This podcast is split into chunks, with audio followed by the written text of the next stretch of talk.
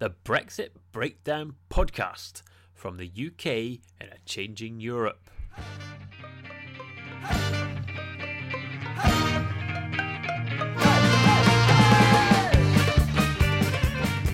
Hello, and welcome to another Brexit Breakdown podcast. I'm James Millar, author, journalist, man on a mission to find out more about Brexit. And on this podcast, I'm joined by two top experts to help with that. From the UK in a changing Europe, it's a new face, new voice, I suppose. Hussein Kassim, Professor of Politics at the University of East Anglia. And there's some good chat about the global city of Norwich in this episode. And Hussein is also a senior fellow at the UK in a changing Europe. You can check him out, you can see him in the flesh in the UK in a changing Europe video. The experts, check it out on the UK in a changing Europe website. It is a treat.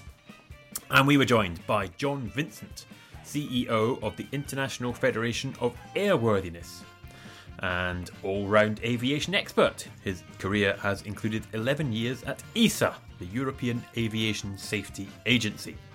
For aviation is our focus in this podcast. Now, stick with it.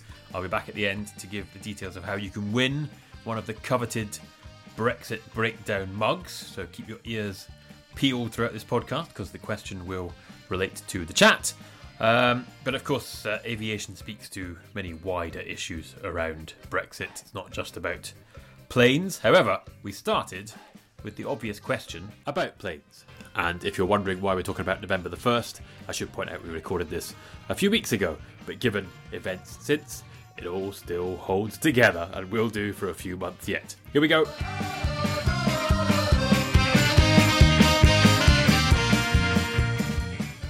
Are planes going to fall out of the sky on November the 1st or whatever the first day after Brexit is? No, no, they won't. The, the, the, whole business of aviation will become a lot more complex and a lot more difficult, but planes won't fall out of the sky. There are contingency uh, measures in place, and provided they're enacted um, on the reciprocal basis that is foreseen, then planes won't fall out of the sky. It's important to say that the contingency measures are measures are complex in themselves. They genuinely are complex. This is a complex industry, and people in the in the sector have known for a long time what's coming, what's likely, what um, what uh, Brexit will mean, and have been preparing for this. That's not to say there won't be delays, um, but planes won't fall out of the sky. There'll be basic connectivity, at least on a time limited basis why will there be delays? I mean, am I right in thinking there's some sort of deal already been agreed to sort of continue current arrangements, whatever happens? Is that right? I wouldn't call it a deal because it's, it, it's very definitely not a deal. It's not. It's not. It's not an agreement whereby uh, one party set aside across from the other and, and, negotiated something. It's one where the EU has, has essentially said, um, "Look, okay, well, um, we're going to offer basic connectivity, so we'll allow your your airlines to fly to, to into the EU." Into the EU27, um, and we will um, we'll put into place all of these um, sort of air safety arrangements, provided you do the same. Well, that, that's not really. That's just saying do the same. Exactly. So, so, so, so, but this is the point. It's not a deal, and it's um, it, it's you know, if you, if you look very carefully through the um, documents of the text that have been released by both sides, um, it is really that that contingent.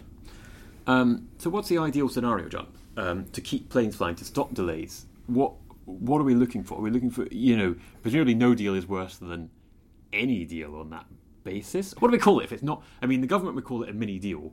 Um, it's basically the EU telling the UK what to do. I don't know what we call that, but um, if we've got that in place, well, within um, the, if the, the withdrawal agreement of, in some shape or form is agreed, then for a while, at least two years, it will be continuity. You know, the assumption is that you know UK will continue to play a part in the European regulatory system until there's a, a proper trade deal. Because remember, the period, the withdrawal agreement is just a withdrawal agreement. It isn't, you know, the final solution. You know, even if we have no deal, they're still going to carry on negotiating. Um, at the moment, um, all that's in place is contingency measures, and they're temporary contingency measures. So if there's no deal, there'll be these temporary contingency measures. If there is a deal, there'll be continuity for at least two years while they sort out what the final arrangement will be. So is aviation actually uh, a model for Brexit? In that you put in, you know, everything just continues for a couple of years until we get something better. That sounds sounds like it sounds great.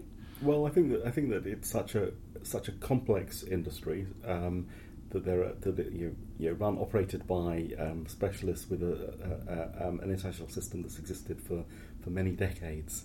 Um, people um, you predicted, anticipated what would happen, knew what would, ha- what had to happen. I don't think that's the case. I don't think that's replicable in, in other places, in other in other sectors. I mean, the other, the other point to make is that um, it really matters in aviation because um, there isn't a WTO default. That also really matters, and that's concentrated mines. So, is it actually a really good microcosm of Brexit in the sense that, uh, as you know, John, it's really, really complicated behind the scenes? because you, you, you've got research, you've got design, manufacture, repair, overhaul, air traffic control, pilots' licenses. There are so many facets to the whole issue, e- even in one sector, aviation. And each one of those facets is affected differently. So the complexity level is high. And in fact, really, there isn't a way of winning because after a Brexit of some kind or another, European rules are still going to be very powerful in the world as a whole. You know, much as the US rules, the FAA rules are very powerful in the world as a whole. So we'll find ourselves having to comply with these rules, even if we, you know, choose to go in a slightly different direction. Um, but like perhaps the broader Brexit case, or, or the, not so much the case, but the uh, impact of Brexit. Me, man in the street, goes to the airport, gets on a plane, has no idea of all that complexity that's going on behind the scenes. Much like with other facets of Brexit, you don't. You know, man in the street doesn't know how his strawberries get on the, the shelf of, of Tesco's. You know, but there's there's a huge amount of complexity going on Sure, on the background, and planes may well come into that. Yes, I mean that's that, yeah. Obviously, that's the case, and, and a lot of um, what's what's really sort of interesting about about Brexit and and whatever form it takes is is what it renders visible about the, the complexities of the world that, yeah. currently we don't we don't see. Um, but um, there will be there are going to be fundamental changes whether we leave with a deal or not. I mean, um, and uh, until a until and if a comprehensive air, air transport agreement is, is signed with the EU. Um, I mean, one of those, for example, is that airlines will no longer enjoy all of the freedoms that they currently enjoy within the EU. So, you know, to give sort of tangible examples, um, you know, Ryanair. Um, it's it's it's not a UK airline. Many people imagine that it is. It's an it's an Irish airline, therefore an EU airline. It won't be able to operate with the same levels of, of, of freedom within the UK. How this will, how the passenger will see this is, is an interesting one. I think higher costs, for example, because you know all this is going to have to be paid for in some way or another. Um, you know, some of the routes we have today will maybe disappear. So you know, the access to uh, certain routes may well, may be more difficult, a lot more difficult. What we, routes we would, you, would that be European routes or, or global routes? well, or, or, say a British operator operates within Europe itself, it won't be able to do that anymore because they won't have that freedom. is is aviation? Is there something about? Is this maybe this is why you went into aviation, John? Is it like a uh, a metaphor for life? In that, you know, all I'm saying, you know, we turn up at the airport and you get on the plane and you don't really understand the complexity. Let's face it, when Yeah, most of us get on the plane, we don't really understand how the hell Well, it takes I- I off. we just maybe I'm, I'm, haven't really But- thought this one through. well- it's, it's pretty obvious, I think. Well, the reason, well, let's look at the reason why we created organisations like EASA, European Aviation Safety Agency, in the first place. Um, you, you know, it's because you had duplication in the system. You know, if you have every state copying, doing the same thing, you have a lot of waste. You know, bureaucratic waste throughout the whole system. You know, each state, sovereign state, doing the same thing. yeah, You know, they're all looking at inspections. They're all certificating aircraft. They're all doing audits, and that's a huge burden and cost on the industry. So the idea of creating a European institution, you know, or an agency to, to fulfil those uh, tasks was to economies of scale. Let's work together. We're all doing the same thing. We all agree on the same rules. That's much better for the consumer. It's much better for the passenger, and it's it, well, it's free market thinking. Really, you know, it opens up. It's But, but, on, on, that, on that particular point, also, I think that I think this is this is it's, it's a very interesting question, and um, you know, I'm, I'm I'm I'm a man of a certain age, middle age, and I remember I, I think you know, isn't it a shame that we've lost all of those public information films we used to have when I was growing up, which told us how the world worked, and um, you know, we imagine that we go online, we press a button. And whatever it is that we um, we order arrives the next day. There's some kind of magic about this. What we don't see is the materiality behind that. We don't see the sort of the, you know, the technology, the logistics that, that, that delivers that, we don't we don't we certainly are not aware of the supply chains and how those are organised. We don't know very much about the regulation. It's exactly the same in aviation. I mean, one of the one of the issues that um, that is very important and is, is EU distinctive is that. Um, the, the, the way in which international regulation works in in um, in air transport was set in 1944, effectively. Right. Okay, and it created a very um, complex system whereby essentially your commercial freedoms and rights of airlines to fly between countries were decided by two governments, their governments effectively, in this highly restrictive system. What's distinctive about the EU is it's carved out this regional multilateral system where, where, where airlines can operate across the territories of all EU member states. That's really radical. And it's given the EU leverage in that wider international system. So that's something very distinctive beyond all of the other things that, that we've been talking about that, that's, that's lost. Um, and you talked about the sort of the economic benefits of that, John. But is there a safety benefit as well? Because presumably, Oh, yeah, if you've got all these different administrations doing the same Yeah. thing, there are more bits to go wrong. Whereas if you've Exactly. got one body, uh, that makes it safer. Would that It does, it does make it safer because you have uniformity, you know, and, and, and common rules. Harmonisation of those rules has an advantage because then you don't have um, gaps and differences between states, which which cause problems and have caused problems in the past. So that working together has a huge advantage. Uh, again, it's not always seen by people, and it's quite difficult to explain. Um, and in establishing that system, the UK has had a tremendous amount of influence over the years, because Yeah. because we you know we have had one of the premier aviation authorities, and so we were able to influence the way that Europe developed in that sense. So you know we a lot of the rules that we're applying, European rules, actually have their origin in work that was done in this country. And, and one of one of the really important observations, one of the ironies about about this this entire experience, um, certainly from, from my point of view, is that um, is that um, you know, the UK has always been quite a liberal aviation player. It's always wanted a more liberal aviation system than than the rather restrictionist aviation system um, had been historically in the post-war period, and it specifically looked to the EU to liberalise, to to, you know, to to use it as a sort of mechanism for you know, multilateralising those those ambitions. One of the sort of interesting um, you know, elements of this story is that um, it was one of um, um, Margaret Thatcher's most Eurosceptic ministers who set upon the idea of using the EU and specifically the competition laws of the of the EU to um, to liberalise aviation aviation in Europe. And so, you know, the UK model. Who was that? Which one was that? Oh, it was Nicholas Ridley, Right. who, of, of course, again, people of particular age might remember that he was he, he was forced to resign after saying that the, the EU was a German racket. Um, Yes. and that, um, but you know, he was the person who sent emissaries, the, um, the the most senior aviation officials in the Department of Transport at the time, to Bonn, to Paris, to say, actually, you know, if we liberalise through the EU, planes aren't going to fall out of the sky. There'll be all kinds of benefits to to um, to passengers, and uh, the UK really did pioneer that. So there was a kind of international trend towards uh, liberalisation, and Europe was a mechanism by which that could be brought forward. And, and I think we have the low cost operators we have today because of Europe. So if we'd had the EU, Freddie Laker might have succeeded. Well, you would have had. To, I mean, the, Well, US There's one for the Richard kids. Branson There's did. one for the kids. Richard Yeah, Branson Branson copied right, his yeah. model and, and, and did it. yeah, but, it, but I mean, that, it's slightly, slightly different because, of course, this, this was a transatlantic model. He might have survived it within Europe. Ah, okay, fair enough. So, uh, because of the EU, and um, I appreciate them simplifying this, we have the low cost airlines that we do. So now we're leaving the EU. What's going to happen to Ryanair and EasyJet and all the others? Well, we know with EasyJet they now have, um, you know, they've divided their operations up. So they have an AOC, an air operator certificate in Austria. Uh, I think they have one in Switzerland, and they have one in the UK.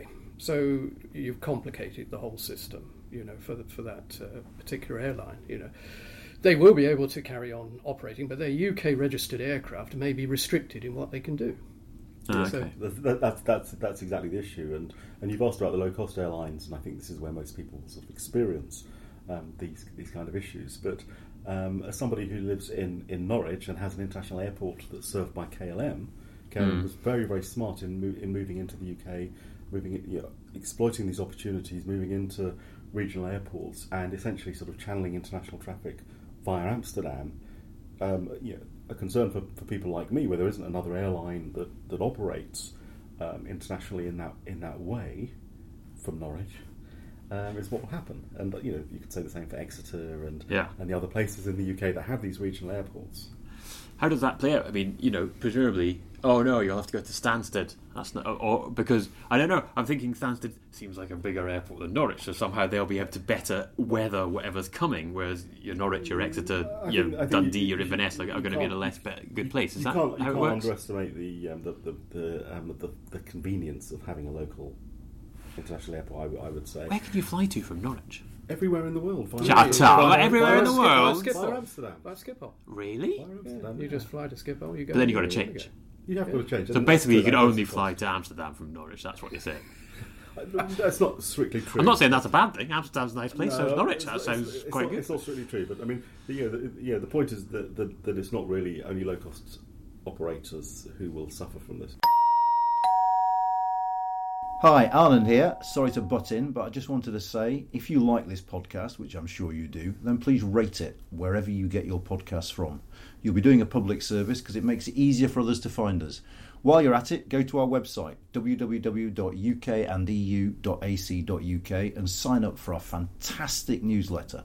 Not only the latest on Brexit, but the latest on the best football team in the world. Every two weeks, free in your inbox. Do it now. with the UK low cost airlines being you know at the forefront of the low cost market with Britain being a big market for people flying around and all the rest It of it is, yeah. um, Yeah. they're you know the EU's going to fold and they're going to have to cut a deal with us and let us stay involved right As soon as the UK leaves, it becomes a competitor. It becomes a third country, just as Turkey maybe. So, so the interest of, of France, of Germany, are not to offer offer access to UK airlines, no matter how good or effective. The, you know, the incentive for them is to improve the opportunities for their own airlines. yeah but I went on holiday this year we'll come back to my holiday we'll come back to my holiday Where did you go? Did you go via Amsterdam? I went, no, I didn't. Uh, no, I've been trying to go to Amsterdam, but the trains don't go direct yet. Who knows what's going to happen there? That's a whole different. We'll get a train I've expert on for that one. Montreal. Um, well, absolutely. Well, that's not in Europe, unfortunately. No, I, So- did, although I went via. Bru- I went via Brussels. Um, no, I went to Croatia, and there was EasyJet flights going from Croatia to uh, Vienna or something like this, right? And um, all those people still want to use it. And Oh, if sure. the EU says, "Nah, EasyJet have got to do one," and uh, all right, maybe EasyJet aren't the well, best example because be if you say EasyJet, it'll be Austrian EasyJet. All are EasyJet are on it. You know. All right, it won't be be- UK. you know, all this. Um, it won't. You know, if, if Brexit is about nationalism, actually, it's you know going the it's going completely the other way because we're, we're actually giving stuff away. Um, that EasyJet will be an Austrian EasyJet. Yeah. All right, there must be Or other, Swiss- other or must- Swiss EasyJet. All right, I'm trying to think who the other. Maybe a lot of low cost airlines obviously have, have, have not not survived in recent years. But Well, um, lost, uh, if the know- people of Europe want to fly cheaply around Europe on a British airline, then the EU's got to got to fold. Why? It's like the it's like the German BMW, isn't it? People thought BMW was a big deal, and you know that would make be a, BMW would somehow be the German cars would be a big player in Europe in, in the Brexit negotiations, and they're not. I think we can safely say. How big a deal is aviation in terms of Brexit? Because I mean, we talk about uh, cars, uh, not, not even cars, trucks going through Dover Calais. I mean, Dover Calais is a is a big deal in Brexit because an awful lot of it's not because not because of the ferries and people going on booze cruises. Obviously, it's because of trucks going through there. Uh, You know, I've no idea what what comes into this country on a plane. Uh, you know, I'm talking about we, we think of Yeah, people and sure. holidays and stuff, These but things. obviously there's a bit more to it than that. Yeah, absolutely. So, you know, just put some numbers on how big a deal aviation is. Well, it's I mean the- the- it's true that the UK has the largest aviation sector in in in, in, um, in the EU. They are going to fold. No, but that but it, but it has exactly the opposite, opposite effect in a tightly regulated sector, which is which has this mercantilist mentality. Okay, but even if the- purely because they're you, know, you want to, you don't want to. Well, you, you take them. um, Airbus wings being made in Chester, for example. You know, that um, at the moment it seems reasonably secure because you know there are a large order book for Airbus aircraft. It's an integrated system within Europe. They will make it work. But when they're looking for the next investment decision for the next generation of aircraft, how well do you think we're going to be placed? I, I don't think we're going to be well placed as a third country. And this is the point that the CEO of Airbus made um, a couple of years ago. You know that, um, that you know why should we invest in the UK when we can invest elsewhere in in, in, in, in the EU?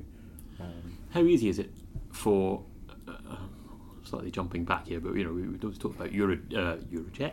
Eurojet. That's that's the airline I'm going to set yeah, up. we- we can I'm going to set that that. airline I'm going to yeah. set that Yeah. up after Brexit. It's going to be brilliant. I'm going to and I'm going to base it in Brussels. No, I mean that's my question. How easy is it for airlines to simply do what EasyJet have done and say, well, actually now we're based in Vienna, or we're based you where, know, it's like wherever else? stockpiling, you know, in just-in-time manufacture. It's costing them a fortune.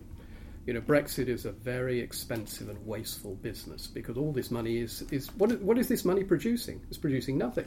But in terms of the UK aviation industry, uh, you know, how big is it? How important is it?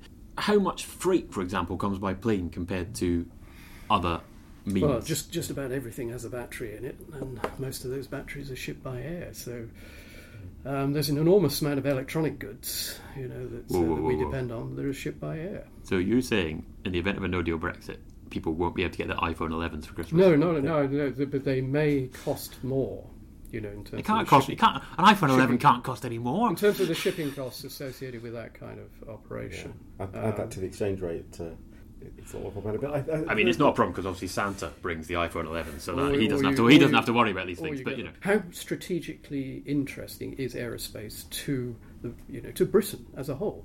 And I'd say it was very, very important indeed. I mean, on the military side and the civil side, you know, we have a very large industry. We have research, for example, research and development. We were getting more money out of Europe than we were actually putting in. You know, composites. You know, the aircraft now are made out of plastic; they're not made out of metal anymore. So, in, in terms of composite technology, um, we're a world. The UK is a world leader, and if we want to maintain that world lead, we have to be playing with the big players, uh, and uh, many of them are in Europe. Editing interval. It's an interesting question of language. Obviously, I'm a journalist, so I like words. But there is an interesting one there. You know, there has been a lot of language around the Irish border about certification. You get stuff hmm. certificate. I mean, you were talking about certification.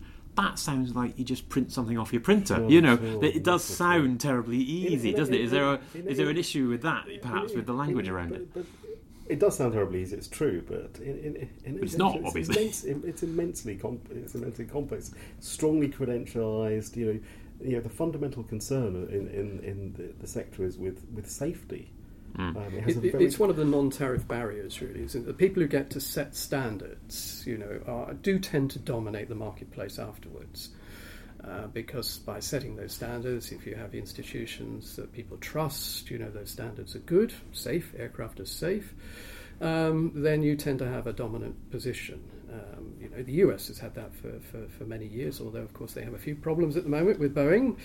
Um, but you know, traditionally they've been very good at setting standards and getting the world to adopt their standards. And, and Europe was doing the same, and Europe is doing the same. You know, getting very good at getting the world to adopt their standards because they prove to be good standards.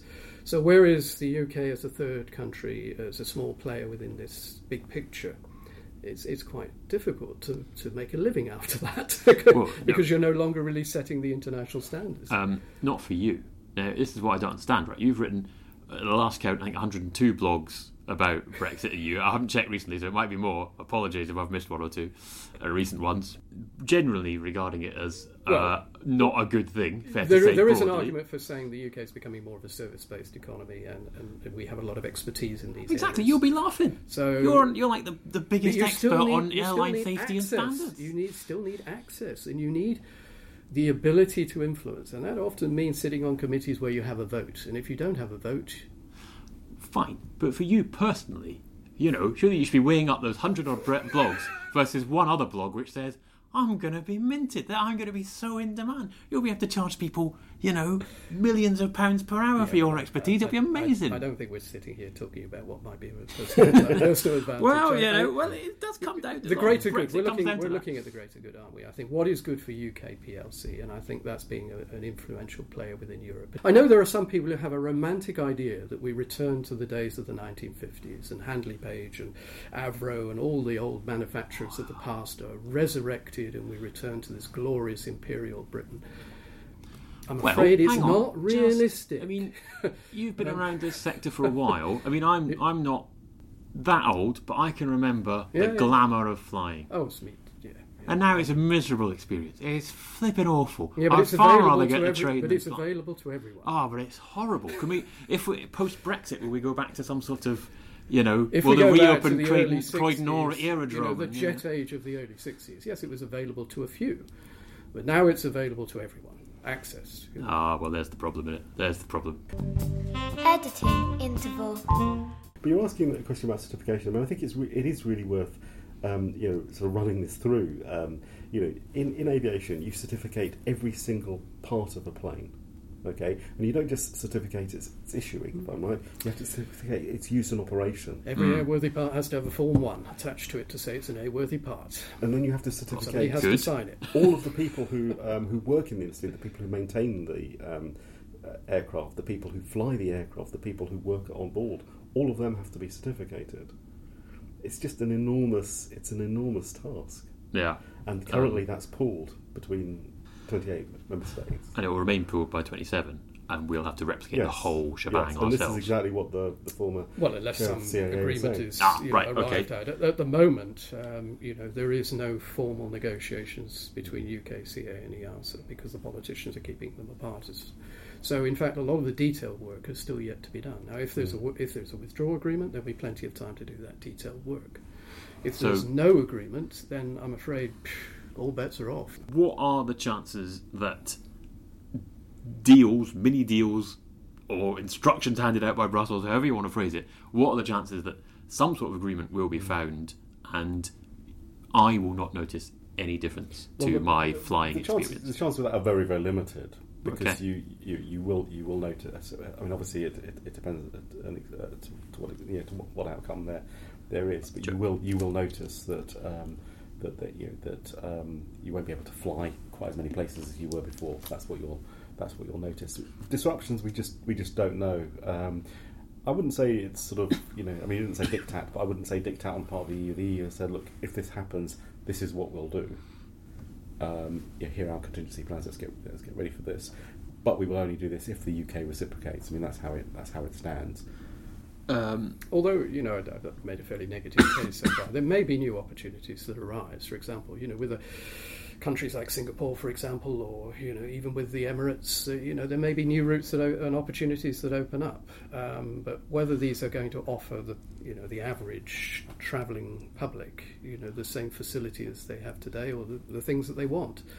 Um, Yeah, Asia, And Asia that, that, we- that's, that, that, you know, this is a potential growth area for UK aviation. which is a bad thing. We've mentioned the environment in passing. Yeah, but hang yeah, on, long haul yeah, in flights are like the worst thing for the it's- planet, it's, right? I mean, um, flights in general. So if they, people can't fly so often because it's more expensive or there's fewer routes, brilliant. Planet planet benefits. There is a Brexit benefit. Yes. Well, we could all um, turn off our heating in the winter. We could all uh, leave our car at home, or at least scrap our car. We could all. Um, there are several, many things we could do to actually make our lives quite unpleasant. You know, uh, in, environmental mitigation shouldn't be about the hair shirt, but it should be about solving the real problem. Uh, and, and the real problem, I think, is uh, Europe. Well, that's why Europe is putting so much money into into research and development and innovation because some of the solutions, not all of the solutions, but some of them will come through technology. Electrification, for example, a lot of uh, consortia, industry consortia, are now working on electric aircraft. Initially, just for general aviation, small aircraft, you know, battery powered, um, no environmental footprint at all, really. Um, now, some of that technology will find its way into larger aircraft.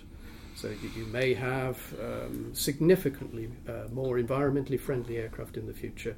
Uh, The industry is, knows it's compelled to go in that particular direction. The pressure is so strong, um, and to make that work, European, you know, UK manufacturers have to be part really of consortia, uh, larger industry bodies, um, and, and that's where Europe is, is important to us. Because working together, we can produce world-beating products.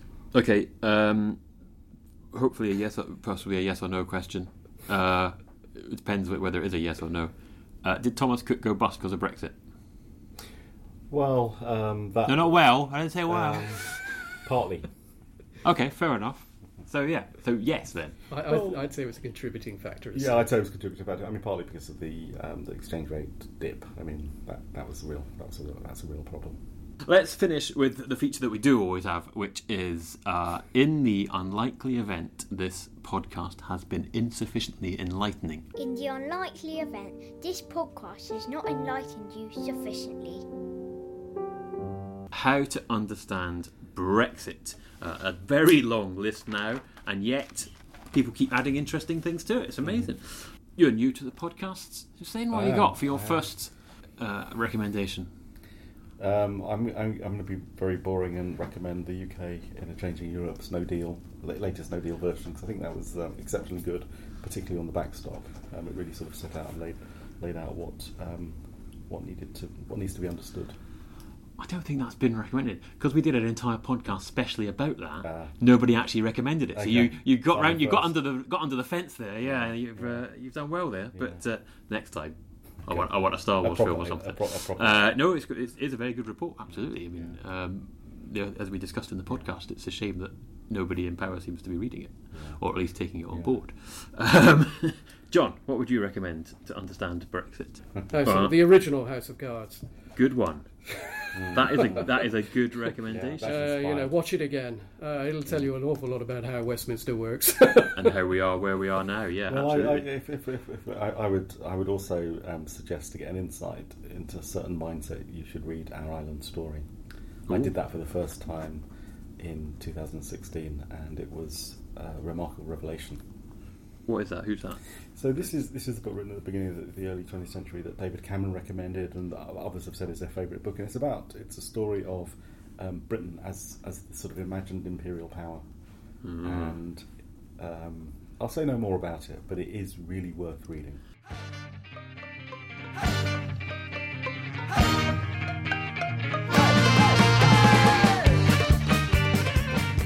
So, there was John Vincent and Hussein Kassim, and what was a fun conversation about planes and that. Uh, there was quite a lot of silliness that I had to cut out, frankly. Uh, entirely at my end, I should point out. Um, I think John and uh, Hussein were quite surprised at how little I understand about aviation. But, listener, I don't think that makes me unusual. I am your voice putting the simple, some might say stupid, questions to people who know lots. And I, for one, am pleased to know planes will still fly on November the 1st, or February the 1st, or whenever, whatever happens. If you have questions you want answered, get in touch. You'll get UK and Changing Europe at uh, UK and EU at kcl.ac.uk on the email, or at UK and EU on Twitter. I'm at Political Yeti on Twitter, or my website is james-millar.com, where you'll find the ever-growing list of recommendations. And the first person who gets in touch via any of those methods with the name of the airline I said I'm going to set up post Brexit, it was in the podcast, wins a limited edition Brexit Breakdown mug. I know, what a prize. I look forward to hearing from you with your answers. The music today has again been Requiem for a Fish by the Freak Fandango Orchestra, and this has been the Brexit Breakdown podcast from the UK in a changing Europe, supported by King's College London and funded and supported by the Economic and Social Research Council. Come back very soon for another episode. For now, thank you and goodbye.